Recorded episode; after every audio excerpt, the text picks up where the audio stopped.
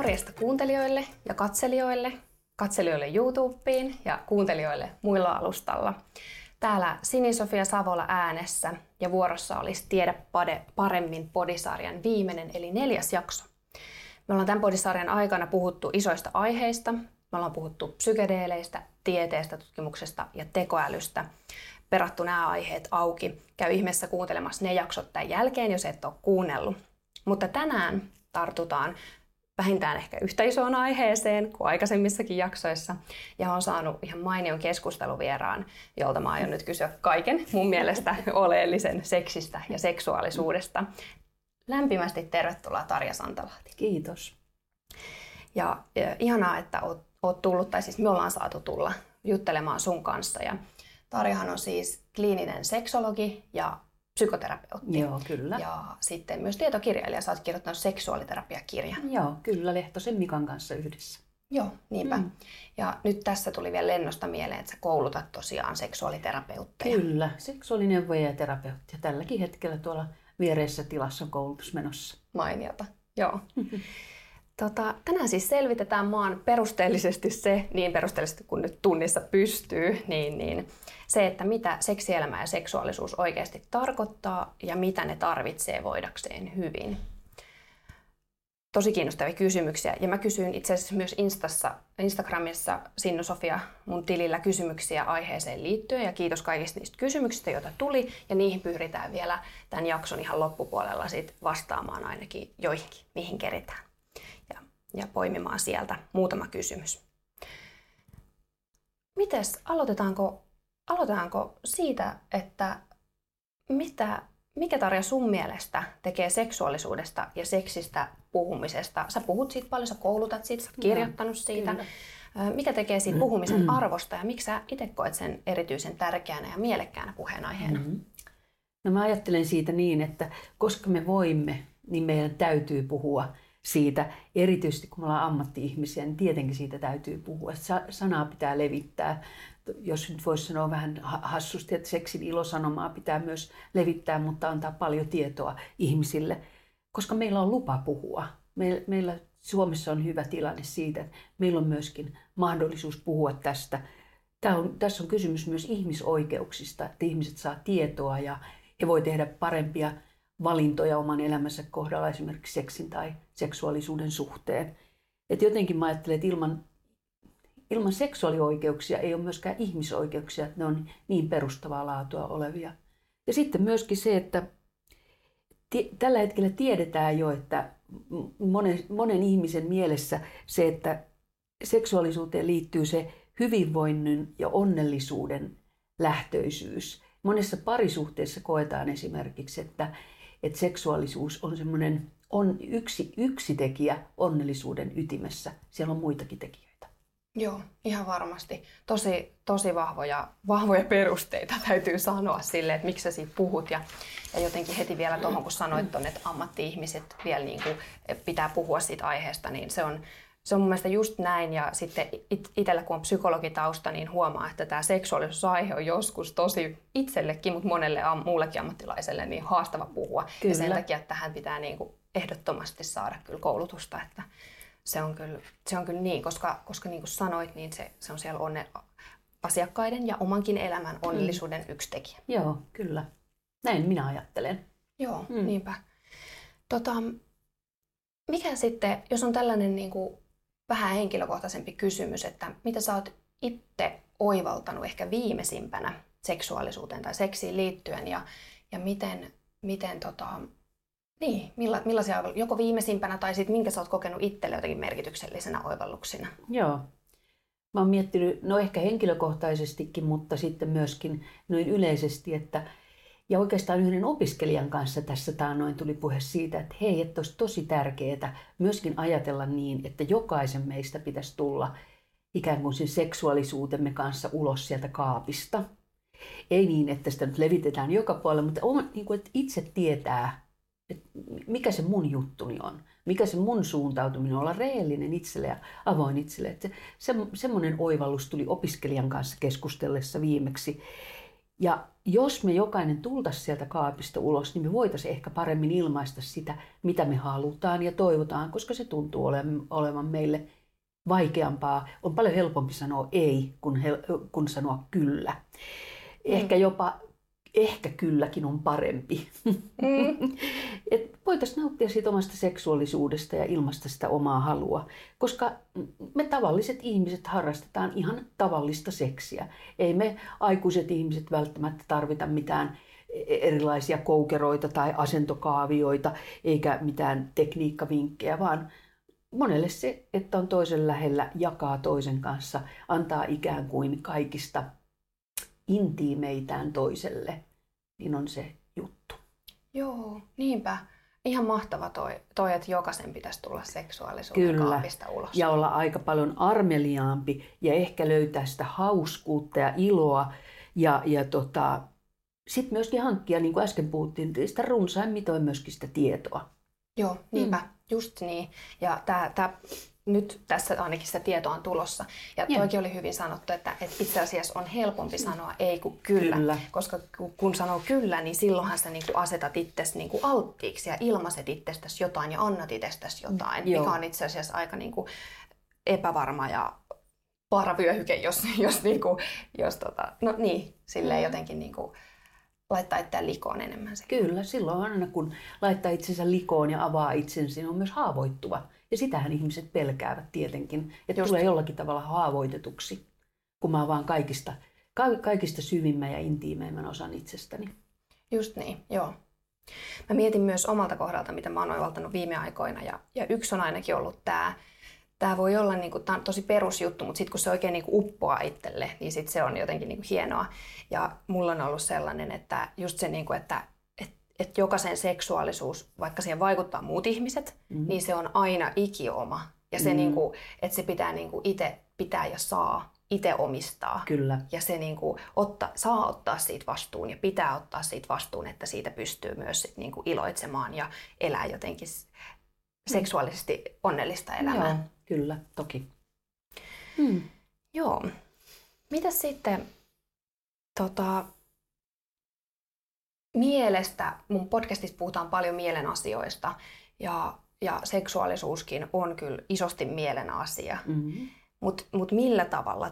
Tää kiinnostaa hirveästi, että mikä on sit niinku sen mielen ja mikä toisaalta on sen kehon rooli siinä seksuaalisuudessa, kun se selkeästi molemmilla on rooli. Joo.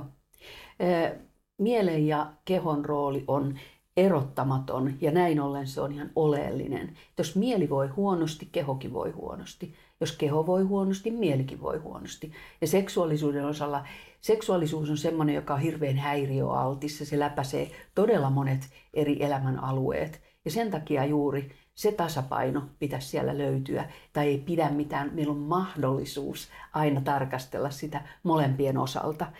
Ja silloin, jos mieli ja keho on tasapainossa, niin silloin on tietysti aina paremmat mahdollisuudet nauttia seksuaalisuudesta ja saada siihen tämmöinen, ehkä se onnellisuuden yksi ydin siitä. Mutta tähän vaikuttaa tietysti monet asiat. Se, miten lapsena esimerkiksi meidän kehoa on kohdeltu, kosketettu, onko siellä jotain historiassa sellaista, mitä pitäisi käydä läpi, tai minkälaisia asioita meidän mieleen on syötetty. Et onko se keho minkälainen, onko se tullut hyväksytyksi, miten siitä on puhuttu. Et ne on kaikki suomalaisessa kulttuurissa ehkä liian harvoin kuitenkin, niin pidetään toista lähellä, sanotaan kauniita asioita toisesta tai toisen kehosta. Et se on, pitäisi puhua enemmän siitäkin, tai ainakin jos ei puhutakaan, niin kosketuksella kertoa toiselle. Ihan sieltä pienestä vauvasta, ihan sinne ikäihmiseen saakka. Se on koko elämänkaaren kestävä asia. Joo, niinpä. Kyllä. No miten sitten, tähän ehkä liittyy myös tällaiset kun perehdyn tähän aiheeseen, niin tällaiset sanat, kun mä löysin tällaiset sanat, jotka kuulosti hirveän hienoilta, kun seksiäly, seksuaalinen itsetunto, ja seksuaalinen terveys. Kyllä, seksuaaliterveys. Joo. Kyllä. Niin. Nämä kuulostaa sellaiselta, että minä ja kaikki kuuntelijat haluaa. Nämä varmasti niin kuin vinttiin sille hyvälle tasolle. Mut mitä nämä oikein on? Voit sä avaa näitä. Seksiäly on semmoinen, mitä mä oon varmaan viimeiset 20 vuotta miettinyt. Ina Mikkola oli mun mielestä myöskin lähtenyt pohtiin tätä samaa asiaa. Joo. Ja mä aina oon ajatellut näiden viimeisten 10 vuoden, 20 vuoden aikana, että seksiäly koostuu semmoista juuri siitä asiallisesta tiedosta. Oman seksuaalisen minän, siis oman seksuaalisuudensa tuntemisesta, siitä historiasta, ihan sieltä vauvasta tähän päivään saakka. Ja sitten siitä taidosta kohdata toinen ihminen emotionaalisesti siellä tunnetasolla. Niin siinä on mun mielestä sellainen paketti, mistä voi sanoa, että silloin puhutaan seksiälystä. Jos nämä on niin kuin riittävän hyvällä tasolla, niin pitäisi aika hyvin mennä, koska sen jälkeen voi toimia, sen jälkeen voi ikään kuin olla seksiä, voi olla toiminnallista seksiä. Toisaalta me eletään tällä hetkellä ensimmäistä kertaa semmoisessa aika harmonisessa tilanteessa, että meillä on just tämä vapaus ja meillä on puhumisen mahdollisuus. Meillä on tämmöinen seksifiilistelyn mahdollisuus ja me ollaan tietoisempia kuin ehkä koskaan aikaisemmin rajoistamme myös seksuaalisuuden suhteen. Ikäseksistä on ruvettu puhumaan, monimuotoisuudesta on ruvettu puhumaan sekä myös siitä yksin eläjien ja olijoiden niin seksuaalisuudesta. Että kaikki on sallittua, hyvin monimuotoista kaikki tällä hetkellä. Ja varmasti, että tietoa myös on saatavilla. Kyllä, siis asiallista tietoa on myös saatavilla. Että on monenlaista tietoa, mutta kun osaa sieltä etsiä, niin kyllä sieltä löytyy myös se asiallinen tieto. Niinpä, jep. Asiallisesta tiedosta tuli mieleen, mihin olen törmännyt joskus aikaisemmin, että sä oot itse asiassa tehnyt Mielenterveystalolle tai ainakin ollut tekemässä tätä seksuaalisuuden omahoitoa. Kyllä, se on omahoito-ohjelma. Omahoito-ohjelma, joo. Ja se vaikuttaa ainakin sellaiselta, että hyvältä ja se on siis ilmainen ja se voi googlettamalla löytää ihan jokainen. Että se nyt on ainakin yksi esimerkki, mikä tuli mieleen. Tiedosta, jos haluaa heti perehtyä. Niin, ja silloin myös harjoituksia. Että mun mielestä se koko Mielenterveystalon paketti monellakin osalla on hirveän hyvä. On, ehdottomasti. Joo, siihen kannattaa kyllä kaikkien käydä tutustumassa, jos ei ole vielä niin kuin tutustunut. Sieltä löytää kyllä apua moneen. Joo, mutta eli seksiäly on niin kuin, käytännössä tietoa ja sitten myös kykyä kohdata toinen ihminen. Tunnetasolla toinen ihminen. Joo, just kyllä. Niin. Mitäs sitten seksuaalinen itsetunto? No se onkin oikein iso asia. Yes, hyvä. Mennään siihen sitten. Joo. Ehkä se on pitkälti semmoista itsetuntemusta myös seksuaalisuuden osalta. Ja jos se seksuaalinen itsetunto on ihmisellä, vaikka jollakin meidän kuulijalla nyt, niin semmoisella aika ohuella tasolla tai hyvin vähäistä, niin saattaa olla, että kokee myös sen niin, että ei ole seksuaalisesti kovin varma. Ja se seksuaalinen itsetunto on myös, kun äsken puhuttiin kehosta ja mielestä, niin se on myös sekä kehollista, että se on sinne mieleen liittyvää, että se on myös tämmöistä sukupuoleen liittyvää. Ja nämä on kaikki semmoisia, jotka sitten liittyy seksuaalisuuteen kokonaisuutenaan. Aika paljon tai ainakin mun asiakastyössä mä huomaan sen, että on hirveän tärkeä miettiä asioita, että kuinka voimakkaita ja ankaria käsityksiä on esimerkiksi omaa sukupuolta kohtaan, että minkälainen pitää olla, niin kun, jos kokee naiseksi tai mieheksi tai muun sukupuoliseksi, niin mitä rajoituksia tai mitä rajoja se antaa tai laittaa, kuinka tyytyväinen on, haluaako tai liittyykö joku halun määrä sukupuoleen ja onko miehet aina niitä, jotka haluaa ja naiset on sitten niitä, jotka ennemmin kieltäytyy. Et itsetunnon kannalta on hirveän tärkeää, että miten sä itse tunnet istuvasi ehkä niihin ihanteisiin, mitä sä ajattelet, että tähän aiheeseen liittyy. Että onko sä niiden armoilla vai onko sä jäänyt kiinni johonkin mielikuviin tai hirveän ankariin odotuksiin, mitä sulla on tämän itsetunnon osalta tai seksuaalisuuden ja seksin osalta. Joo, niinpä. Joo, tosi hyvä pointti ja nosto. Mitäs sitten seksuaaliterveys, jos otetaan vielä se? Joo. Seksuaaliterveyttähän on hirveän monella tahalla määritelty. Sitä on niin kuin pyritty jollakin tavalla erottamaan siitä, että se seksuaaliterveys ei ole vain sitä, että joku sairaus puuttuu. vaan niin se on osa ihmisen kokonaisvaltaista terveyttä. Ja siihen kuuluu tietysti se kehon terveys ja myös mielenterveys. Taas me tullaan siihen, keho ja mieli keskustelee keskenään.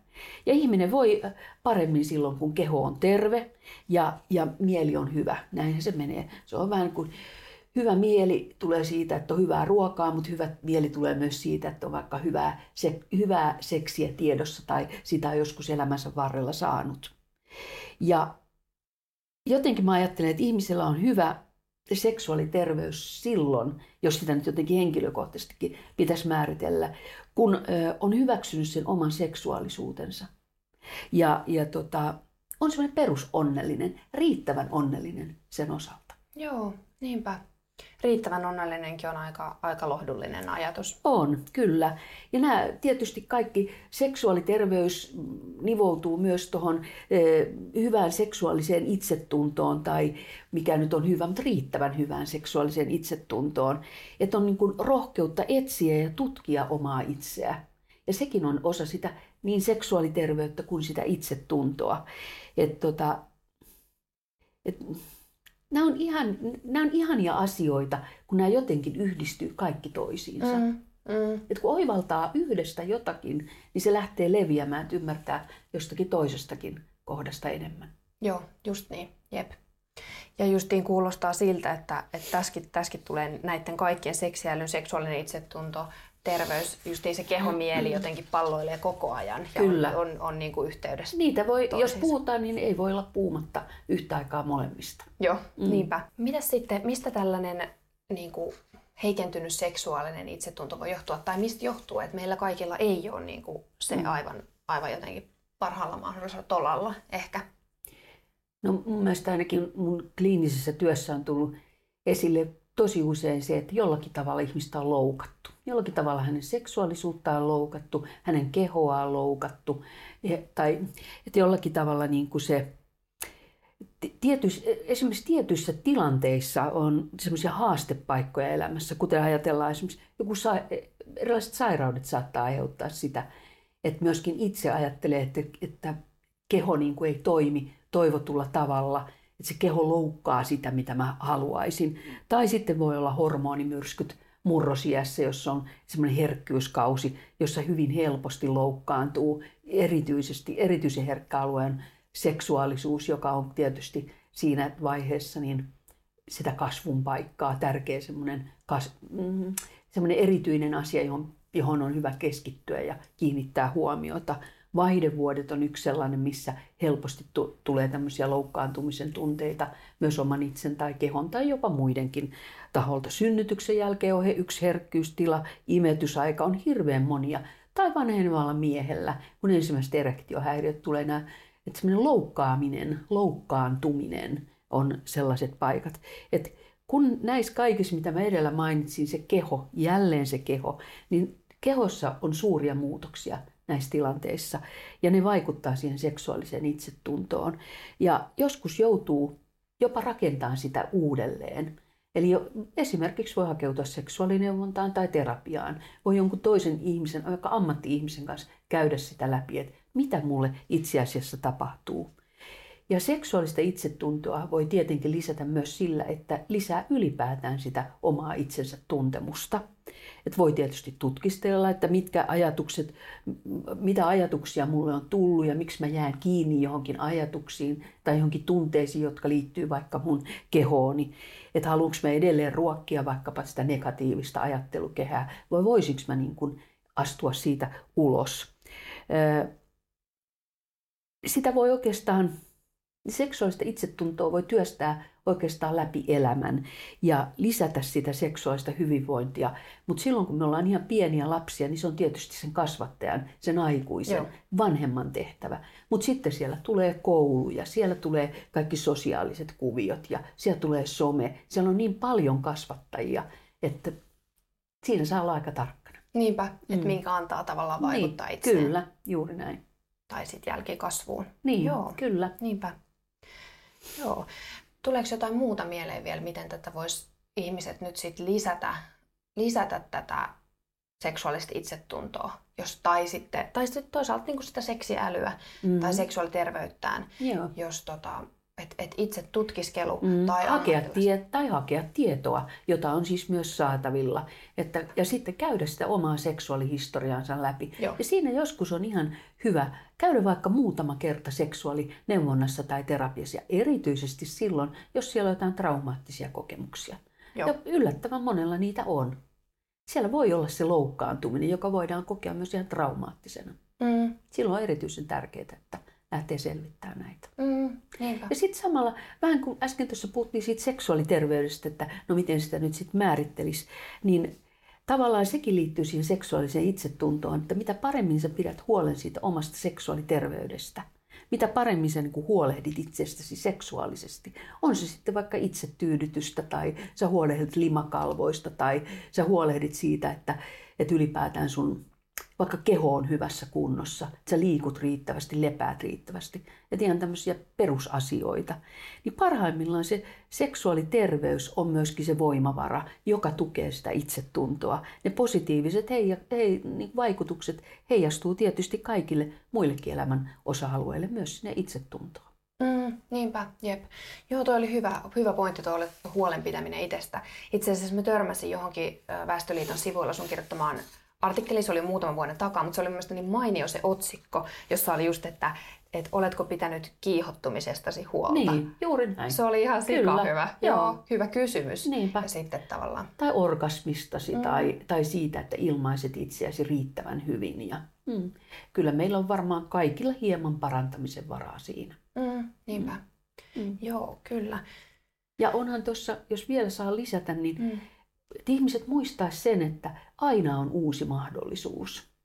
Että ei pidä mitään, mutta aina voi katsoa, että mulla on mahdollisuus muuttaa jotakin. Ja erityisesti nyt kun puhutaan aikuisesta iästä, niin ehkä löytää itsensä uudelleen seksuaalisesti. Se voi olla myöskin esimerkiksi uuden kumppanin kanssa. Kun suhde muuttuu, niin tekee semmoisia itsensä kanssa niin kuin selvittää itselleen niitä menneen historian kompastuskohtia ja tekee sellaisen päätöksen itsensä kanssa, että mä en mene tähän enää. Että aina kun mä saan itseni kiinni tästä, niin mä puhuttelen itseäni. Että kaikki ne, samalla voi myöskin, aina on myöskin mahdollisuus heittää joku rooli, mitä me on kannettu vaikka seksuaalisuudessa, niin päättää, että mä en enää jaksa tätä, että mä en jaksa aina olla se, joka vetää tai on se, joka tekee sen aloitteen, vaan nyt mä odotan ja toivon, että myös sä voisit tehdä sen. Ja perustelen sitä, että se tuntuu ihanalta ja se saa mut uskomaan, että mä oon haluttava ja mun kanssa kannattaa harrastaa seksiä. Vaikka ihan tämmöisiä asioita. Mutta kyllähän se on vähän myös pelottavaa. Että sitten kun sä murtaudut jostakin roolista ulos, niin mitä sulla on tilalla? Ja sen takia ehkä joskus jonkun ammatti-ihmisen kanssa keskustelu voi tuoda uusia näkökulmia siihen, että ihan oikeasti on mahdollisuus ja aina on jotakin uutta myöskin mahdollista saada tilalle. Niinpä, just niin. Joo. Se on tosi hyvä ja mä voisin jotenkin niin kuin lisätä ja kompata sitä vielä, että tavallaan että välillä niin kuin laittaa oikein niin kuin hanttiin itselleen, että mä en niin kuin, että mä en enää tähän lähde tai tutkailen niitä omia niin kuin, omia käsityksiä itsestä tai muita ja jotenkin mikä mulle on niin kuin yleisestikin asia kuin asia, mutta nyt ehkä tämä liittyy oma seksuaalisuus ja seksielämä, niin huomannut sit taas vastaanotolla sen, että itse asiassa kyse ei ole siitä, että mihin sä pystyt tai et pysty, tai et oikeastaan aina myöskään se, että kuka kumppani siinä sulle ja ei, vaan siitä, että oot sä niin kuin tarpeeksi rohkea sanomaan ääneen. Kyllä. Et niin kuin, siitä on niin moni asia kiinni, että uskaltaako rohkeasti lähestyä. Et yleensä kaikki lähtee menemään niin kuin huonosti. Mä en sanonut perseelle, mä en ole ihan varma mikä mun politiikka on tässä, että miten sanoin mä saan käyttää. Mutta siis niin, huonosti lähtee menemään silloin, kun rupeaa niin olemaan nössö. Joo. Ja tääkään ei ole just niin kuin vaatimus siihen, että ei saa olla nössö. Joskus saa olla nössö, mutta, niin kuin, jotenkin silleen, että just se, että olisi niin kuin rohkea kohtaamaan niitä omia seksuaalisia haluja ja tarpeita ja itseään ja menneisyyttään ja kaikkea. Että jos niin kuin uskaltaa vaan lähestyä eikä niin kuin vetäytyä, niin se on yleensä jo aina niin kuin isoin voitto. Kyllä. Se, että ilmaisee itseään selkeästi, ei ole kovuutta, vaan se on jotakin ihan muuta. Se voi, semmoinen seksuaalisesti itsevarma ja hyvällä itsetunnolla varustettu ihminen saattaa jonkun mielestä olla pelottava, että hän osaa ikään kuin tuoda aika voimakkaasti tai jopa, että tuntuu, että tällä ihmisellä on kovuutta, että hän haluaa. Mutta se ei ole sitä, vaan sä oot löytänyt niinku sen tasapainon itsesi kanssa. Se on sitten ihan eri asia, jos vaaditaan jotakin. Silloin ruvetaan puhumaan seksuaalisesta kaltoinkohtelusta tai jopa väkivallasta. Joo, niinpä. Mutta hyvällä itsetunnolla, seksuaalisen itsetunnolla varustunut ihminen osaa kyllä sanoa silloin, kun tarvitaan kyllä ja silloin, kun tarvitaan ei. Jep. Joo. Täällä oli mulla seuraavana kysymyksenä, että kenelle suosittelet seksuaalista itsetutkiskelua ja miten sen voisi aloittaa? No mä suosittelen sitä kyllä ihan kenelle tahansa.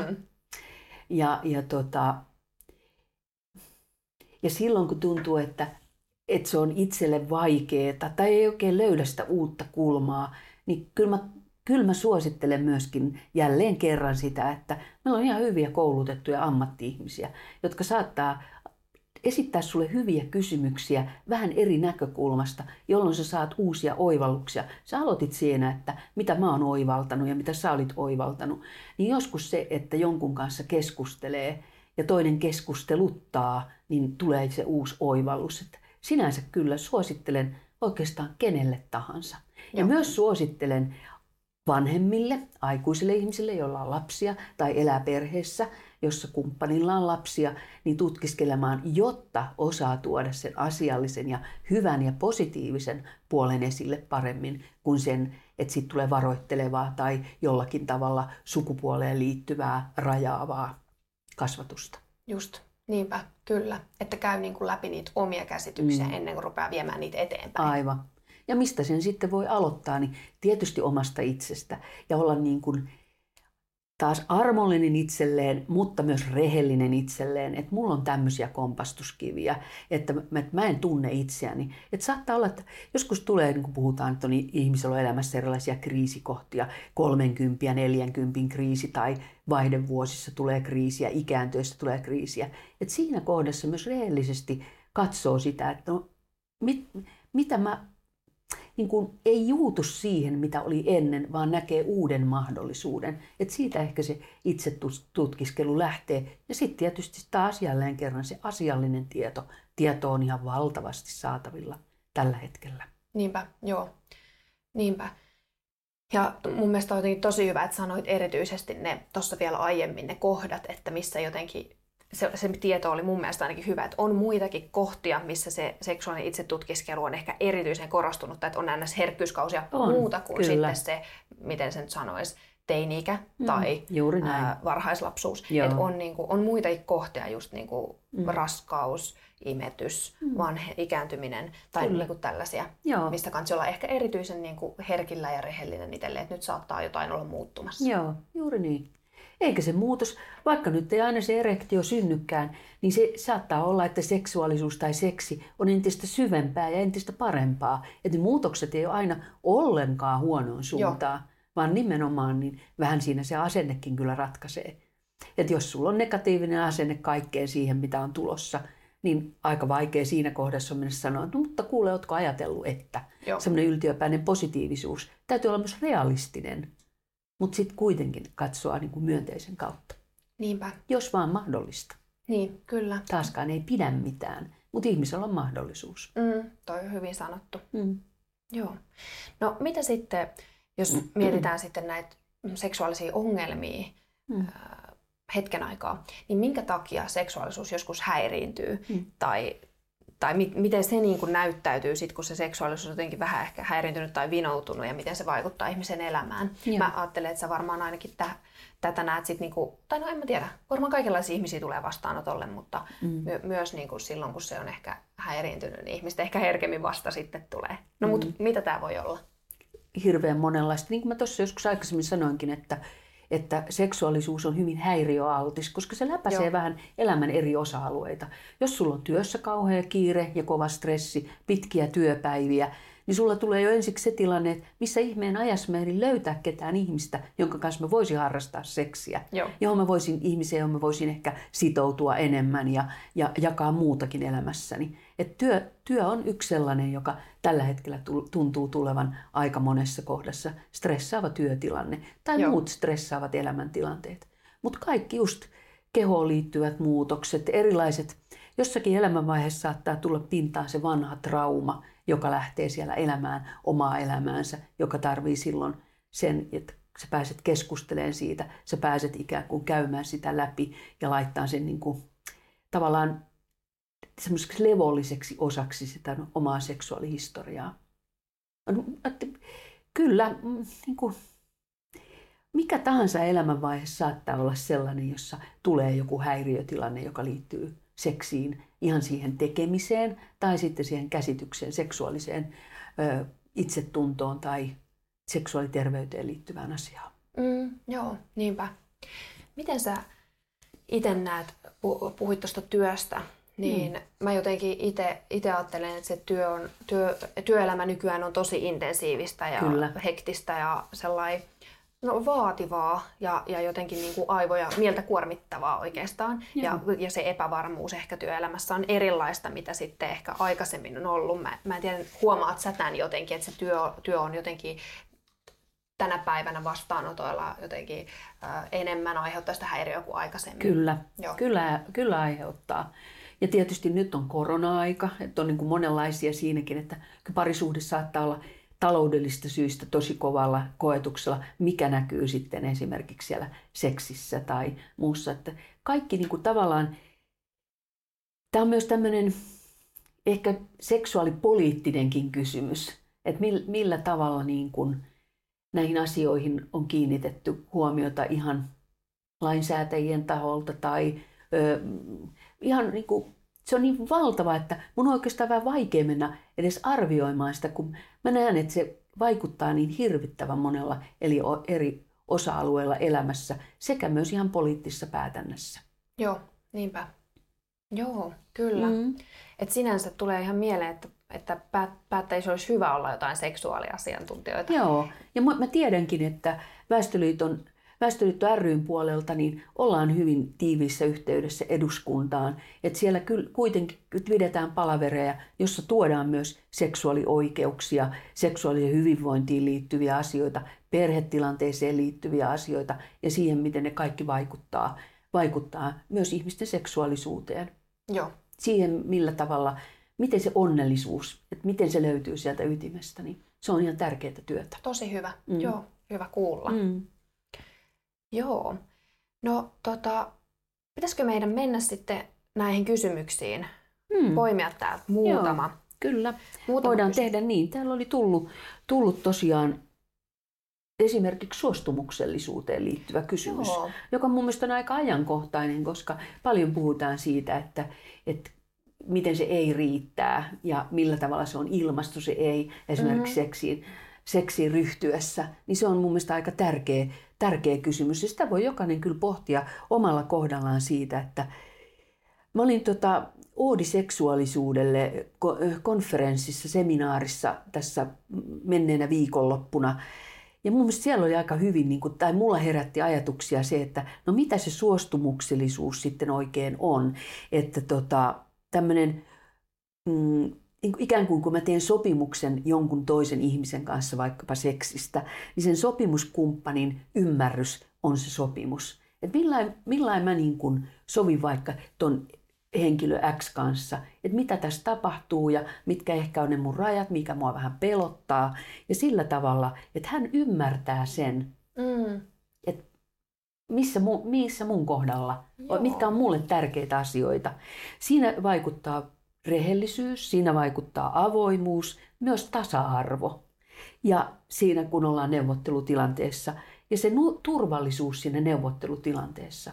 Että mua ei painosteta mihinkään ja mun haluni nähdään. Ja mä jotenkin musta on ihan älyttömän hieno, kun yksi mun asiakas sanoi niin kerran, että mulle tämmönen, että kun mä suostun seksiin, niin mä tiedän silloin, että mä olen sen arvoinen, että mä katon myös tarkkaan, kenen, missä ja kenen kanssa mä jaan sen seksuaalisen halun esimerkiksi. Joo. Et silloin mä ajattelen, että silloin ihminen on jo pitkälle päässyt siinä, että okei, mä voin sopia tästä ja mulla on suostumus tähän asiaan. Joo.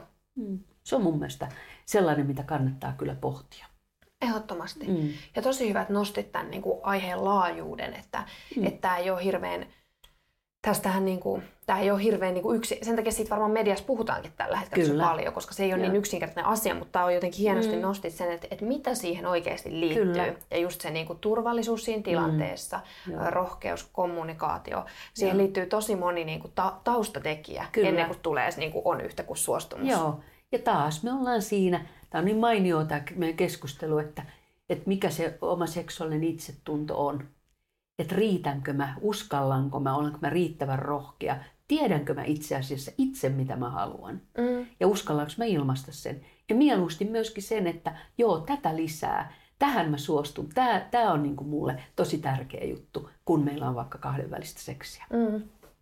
Ja mitä enemmän osallistujia on, niin sitä tärkeämpää on se, että siihen on kaikkien suostumuksellisuus, että siitä on sopimus. Joo, niinpä.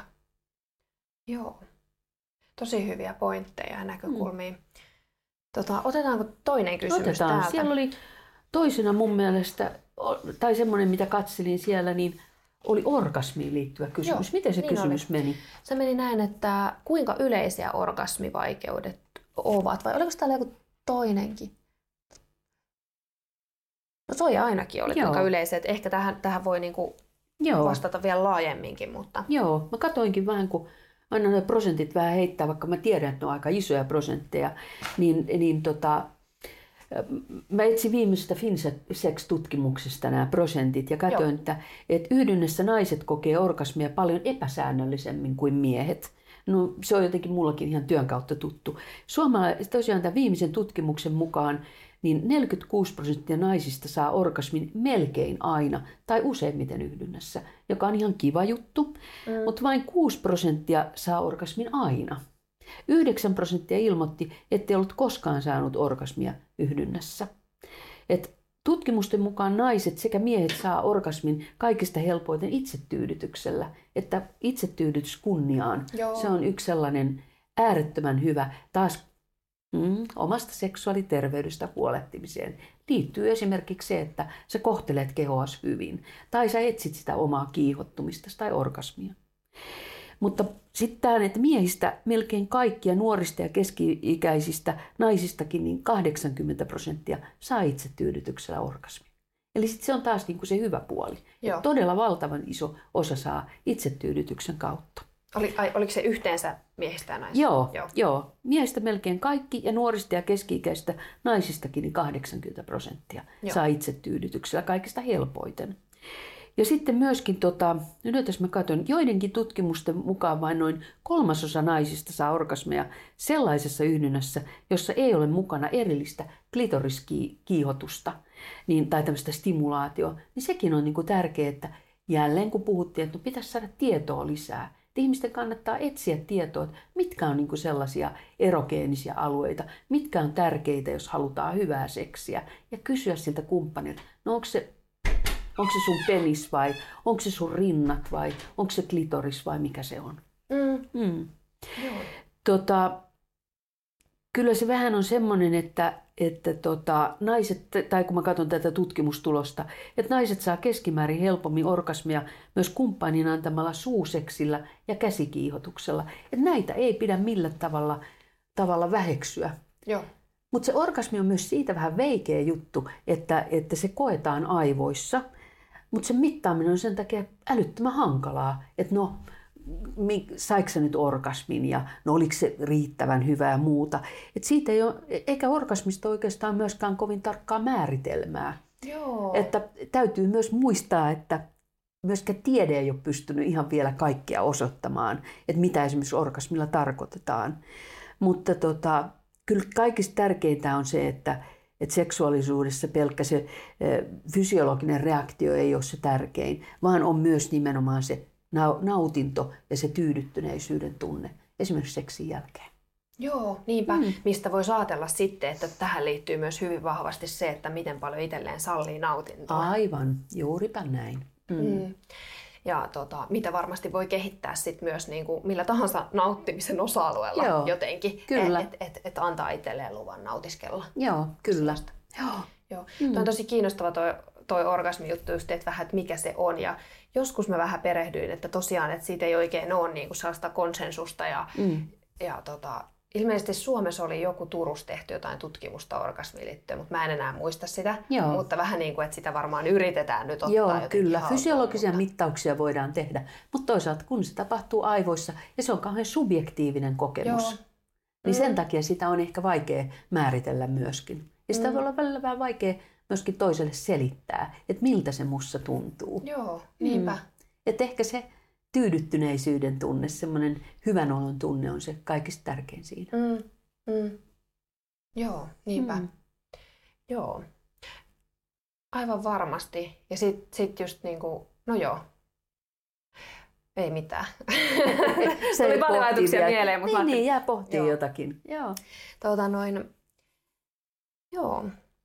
Mä katsoin, että tässä olisi hetki aikaa, jos on vielä jotain, mitä joko sä haluat ottaa jotain kysymyksiä täältä, mitä on tullut, tai sitten jotenkin niinku muuta sanoa tai korostaa lopuksi tähän aiheeseen liittyen, mistä me ei ehkä vielä olla puhuttu. Mä oon miettinyt paljon sellaista, että kun eletään tämmöistä hyvin itsenäistä aikaa, ihmiset haluavat olla itsenäisiä ja ihmiset haluavat niin kuin tuoda itsensä esille ja muuta, joka on hirveän tärkeää. Ei ole mitenkään haitaksi olla itsenäinen tietenkään, mutta silloin jos elää toisen kanssa, parisuhteessa vaikka, tai ylipäätään on sitoutunut toiseen, vaikka ei elettäisi saman katon alla niin sanotusti. Erillissuhteet on ihan arvostettavia ja hyviä suhteita. Niin että ihminen voisi olla onnellinen ja tyytyväinen siihen suhteeseen, niin silloin pitäisi myös jakaa itsestä. Monenlaisia asioita. Ihan se tavallinen kysymys, kun toinen tulee töistä tai koulutuksesta tai muusta, että miten sun päivä meni? Huomioida toinen ihminen jollakin tavalla. Koska se, että mä jaan jotakin, että oli tosi innostava ja tosi kiva. Nämä on just sellaisia asioita, mitä mä haluan pohtia. Tai oli raskas päivä ja nyt mä tarvin vähän lepoa ja huolenpitoa. Niin kaikesta siitä lähtee myös se liikkeelle, että voi seksuaalisesti kohdata toisen ihmisen. Kun sä kohtelet toista hyvin, oot kiinnostunut toisesta ihmisestä, siitä mitä hänelle kuuluu tai mitä hän ajattelee erilaisista asioista, niin se kyllä ruokkii myös sitä seksuaalista hyvän olon tunnetta yhdessä. Ja semmoinen alituinen semmoinen itsellisyyden korostaminen voi enemmän johtaa ehkä semmoiseen, Heli Vaarainen on hyvin sanonut, tämmöiseen tilikirjanpitoon. Että jos sä teet tän mulle, niin sit mä teen ton sulle. Ja jos se laskuri on ikään kuin koko ajan päällä, niin siitä suhteesta tulee tavallaan semmoinen vaihtosuhde. Joo. Ja sit se ei ole enää tasapainossa. Joo. Et jotenkin joku sellaista mä oon aika paljon myös ajatellut viime aikoina. Joo. Tässä individualistisessa ajassa, missä korostetaan ihmisen yksilöllisyyttä ja sitä itsenäisyyttä. Ja jotenkin jos loppuun haluaisi jotain ihan tärkeää sanoa, mä oon taas sanonut usein loppuun monessa eri tilanteessa, että olisi tosi tärkeää opetella nauttimaan seksistä ja seksuaalisuudesta just sellaisena kuin se kunakin ajanjaksona ja hetkenä niin elämässä onnistuu. Et se ei aina onnistu samalla tavalla. Et meillä on erilaisia vaiheita elämässä, jossa seksuaalisuus ja seksi näyttäytyy eri tavalla. Joo. Toi on tosi tärkeää, että tavallaan ei, koska siinähän tulee taas se odotus, että nyt mun pitää taas jotain. Aivan. Jos mun pitää tehdä yhtä samanlaista kuin eilen tai toissapäivänä olla sen seksin, niin sitten tulee taas se odotus. Kyllä. Ja kaikki ehkä sellaiset odotukset on vähän, ei tee hirveän hyvää ehkä, tai se ei auta sua olemaan siinä läsnä. Kun jokainen tilanne on erilainen, että sun pitää siinä tilanteessa olla sillä tavalla, mitkä sen tilanteen puitteet tai mahdollisuudet on. Että aina antaa mahdollisuus. Ja mä toivoisin, että ihmiset enemmän pyrkisi vastaamaan kyllä. Ja paremmin ehkä vielä, että ehkä kyllä. Että sitten voidaan vielä niin kun sitä sopimusta tarkastella, että voisiko olla tämä suostumuksellisuus juuri myöskin. Että joskus myöskin se, että antautuu vaan sille tilanteelle, antautuu sille, että toinen vie mennessään ja viettelee ja lähtee seksiin, niin huomaa, että okei, että tämä olikin ihan jees. Että joskus voi jäädä jotain ihanaa näkemättä ja kokematta, jos aina vaan sanoo ei tai ei. Ei tänään, ei huomenna, ei ehkä ensi viikollakaan. Vaan että no hei, ehkä. Voisi tänä iltana, että katsotaan miltä rupeaa tuntua ja vähän viritellä itseänsä. Niinpä, joo. Joo. Koska sitten taas niinku, mitä olen huomannut, että ainakin usein justiin jos ihmiset elää suhteessa, niin toi voi jäädä just sellaiseksi, että no ruvetaan laittamaan kaikkea muuta siihen edelle esimerkiksi. Joo, kyllä. Ja tunnistan itsekin, että on helppo niin kuin laittaa kaikkea. Tärkeä työ itsellä, tärkeä työ toisella, joo, harrastuksia. Sitten on nämä podcastit, jotka on aivan kaikista tärkeä. Ja niin kuin, että siihen rupeaa oma harrastus tai joku. Kyllä. Että siihen, sen kyllä pystyy niin kuin tehdä. Että joskus mä kuulin joku, taisi olla, olikohan se asiakas vai joku kaveri, mutta kuitenkin niin kuin jotenkin silleen, että laittaa niin kuin, että on yleensä ollut sellainen pääsääntö, että vaikka kuinka niin kuin olisi huomenna jotain aamulla, niin silti niin kuin harrastaa seksiä, ja jos tekee mieli, niin kuin illalla, vielä myöhäänkin. Ja se oli jotenkin tosi ihana sellainen, niin kuin, että niinpä, että vitsi, kun sitä on välillä itse niin kuin sellainen jäykkä. Joo, ja se onni tulee kuitenkin sellaisista jutuista, sitten, kun antaa mahdollisuuden. Joo, näinpä. Ja kun se ei, siinä on vielä huvittavinta, että eihän se ota ajallisesti edes kovin paljon aikaa. No joo, niin. Että sitäkin niin joskus miettii, että jos suomalainen seksi kestää 7 minuuttia. Joo, ja tämmönen, no, nämä on tämmöisiä vähän mutta keskimäärin 7 minuuttia, niin ehkä meillä löytyisi se aika, jos me vaan vähän alkoitaisiin paremmin. Joo, kyllä, niinpä. Että ehkä on jostain muusta ja kyse niin aivan. Vähän niin kuin asenteestakin. Kyllä. Joo, okei. Niinpä, toi on ihan totta. Hei, musta tuntuu, että tässä oli nyt aika hyvä kattaus jo tästä aiheesta ja rupeaa pikkuhiljaa lähestytään loppua. Ja mä haluaisin kiittää sua tosi paljon, että tulit keskustelemaan mun kanssa tästä aiheesta. Mä toivon tosiaan, että kuulijat sai myös tästä jaksosta irti ja uskon, että saivat. Mutta kiitos sulle, että tulit. Kiitos kun kutsuit. Joo, tosi tärkeää ja mielenkiintoista settiä ja jotenkin kannustavaa ja rohkaisevaa ja hyväksyvää myös. Ja myös se, että niin kuin sanoit, niin tietoa löytyy kyllä niin kuin jatkossa niin kuin valtavasti, kun osaa vaan niin kuin etsii. Joo, ja kannattaa etsiä rohkeasti sitä tietoa. Ja tämä jakso oli tässä. Jos teillä herää jotain ajatuksia, jos tykkäsitte tästä jaksosta, niin laittakaa kommenttia YouTubessa alle tai Instagramissa mulle tulemaan. Kuulen tosi mielelläni, jos heräs ajatuksia. Ja toivottavasti mulla ainakin heräs. Ja tämä oli viimeinen jakso tästä Tiedä paremmin -podisarjasta. Palataan taas uuden podisarjan kanssa tulevaisuudessa. Mä lupaan, että sellainen on itse asiassa tulossa eri teemalla. Mä kerron siitä hieman myöhemmin teille, mutta hyvä setti on tulossa. Joten kuullaan taas. Moikka!